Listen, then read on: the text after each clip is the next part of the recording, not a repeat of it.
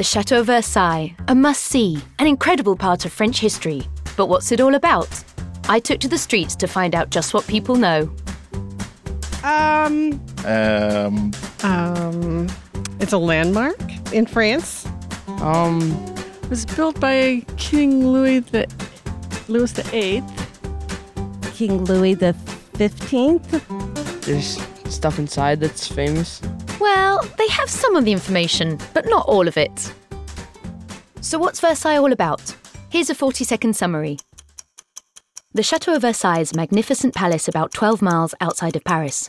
Originally a small hunting lodge, Louis XIV, known as the Sun King, spent a fortune turning it into one of the most beautiful and opulent palaces in Europe and surrounding it with incredible gardens. For over a hundred years, it was home to the Bourbon kings. Known for its lavish parties and strict rules of etiquette, the Sun King kept a close hold on power by moving the parliament and nobles there in 1682. Three kings, Louis XIV, XV, and XVI, and one queen, Marie Antoinette, famously lived at Versailles before the French Revolution in 1789 changed everything.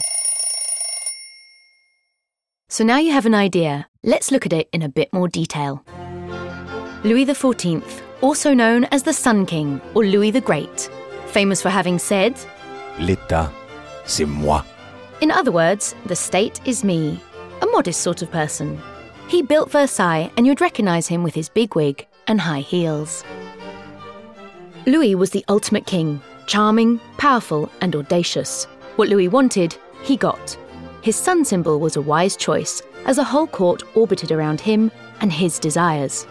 He chose the sun as his symbol because he believed it stood for fairness, as it shone its light equally over the whole world, but it was also a symbol of authority, as it dominated the other heavenly bodies. He wanted everything he did to be magnificent, and nowhere was this more evident than at Versailles. It didn't matter to him that this swampy location was not at all suitable to such a huge building project. Nature, like people, bent to his will. But why build such a huge palace? Well, he did this for both personal and political reasons. As a boy, he'd spent many happy times there hunting and partying, but he was also trying to create the first modern, centralised government by moving all the decision makers, the king, the ministers, and the clerks, under one roof. In a time before email, this made communication much more easy and efficient. But Louis intended to control as much as possible himself. He had never forgotten how civil unrest in his youth had threatened his power. By building Versailles, Louis had essentially created a beautiful gilded cage and trapped the whole of the troublesome nobility inside. Never again would they defy him. Louis kept all these people busy with an endless choreography of rituals and etiquette. He made it clear that he expected all the important people to court him on a more or less permanent basis, making it very hard for them to get up to no good or plot together. He encouraged them to impoverish themselves through lavish spending on clothes, gambling, and carriages, and to rely on royal handouts, and thus on him. Overall, Louis was a remarkable man. He had an insatiable appetite for food, women, and war, but not, it would seem, for saving money. After ruling for an incredible 72 years, his war and building projects left France in massive debt. Want to find out more about Louis XIV? Before going, look up the famous painting by Rigaud. You'll see Louis in his coronation robes. The painter was faced with a challenge paint an old king, but still make him look strong. He manages to do this. He shows his age, but he looks very stately and important. Notice his nice legs. He was very proud of these as he was a good dancer. You will also see his famous big wig that he popularised. Not only did it make him look taller, but it hid the fact that he was balding and he never took off his wig in public. You'll also notice his shoes. There is a small heel.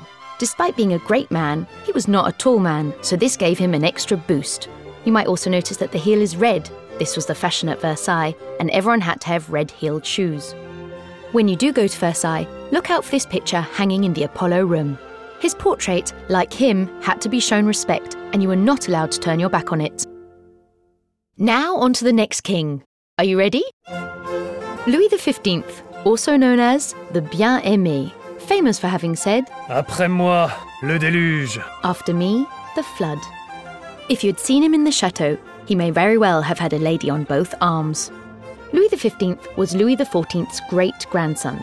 The crown skipped two generations because Louis XIV ruled for so long, and Louis XV's parents and grandparents died from smallpox when he was just two years old. He became king at five years old, just like his great grandfather, but that is where the similarities end. The Sun King had left some pretty big boots to fill, or should I say high heels, and some pretty hefty debts to be paid, about $244 billion in today's money. Louis tried to live up to the great man by being just like him. Sadly, he didn't have the acumen or charisma to carry it off. The Sun King's dying words of advice to his great grandson were I have loved war too much. Unfortunately, Louis didn't take his advice and went on to squander yet more money France couldn't really afford on war and, of course, on keeping the party at Versailles going. Although he started life off as the bien aimé, the well liked, by his death he was not much liked at all. The French people had fallen out of love with him. He was a bad king and a bad man. They saw him as debauched and morally corrupt. He was infamous for having many mistresses, dozens of illegitimate children, public opinion of him was especially low towards the end of his life when he fell for the famous Madame du Barry, who was described as being as beautiful as an angel but as stupid as a basket. This shocked the whole of Versailles, as she was thought of as hardly more than a common prostitute. He died, not that people seemed to care much, from a disfiguring strain of smallpox that turned his face a coppery colour. People thought it was a fitting end, an outward and very visible sign of inward damnation moral corruption, and degeneration. His famous saying, Après moi le déluge, after me the flood, implies that he realised that things were falling apart, but he didn't really care. The French Revolution began in 1789, a mere 15 years after his death. Listen up carefully, here comes the last king. Louis XVI was known as a weak and indecisive king. He is famously meant to have written in his diary Aujourd'hui, rien. If you'd seen him walking around the chateau, you'd have noticed an awkward and chubby man.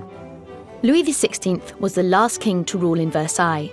He inherited a state on the brink of collapse. The common people were being taxed to the hilt, while the rich nobles paid virtually nothing. France was in desperate need of reform, but Louis XVI was no sun king and could not bend the nobles to his will or impose reforms. He hired and fired three finance ministers who all came to the same startling conclusion France needs money, so tax the rich. Needless to say, the rich didn't want to give up their privileges.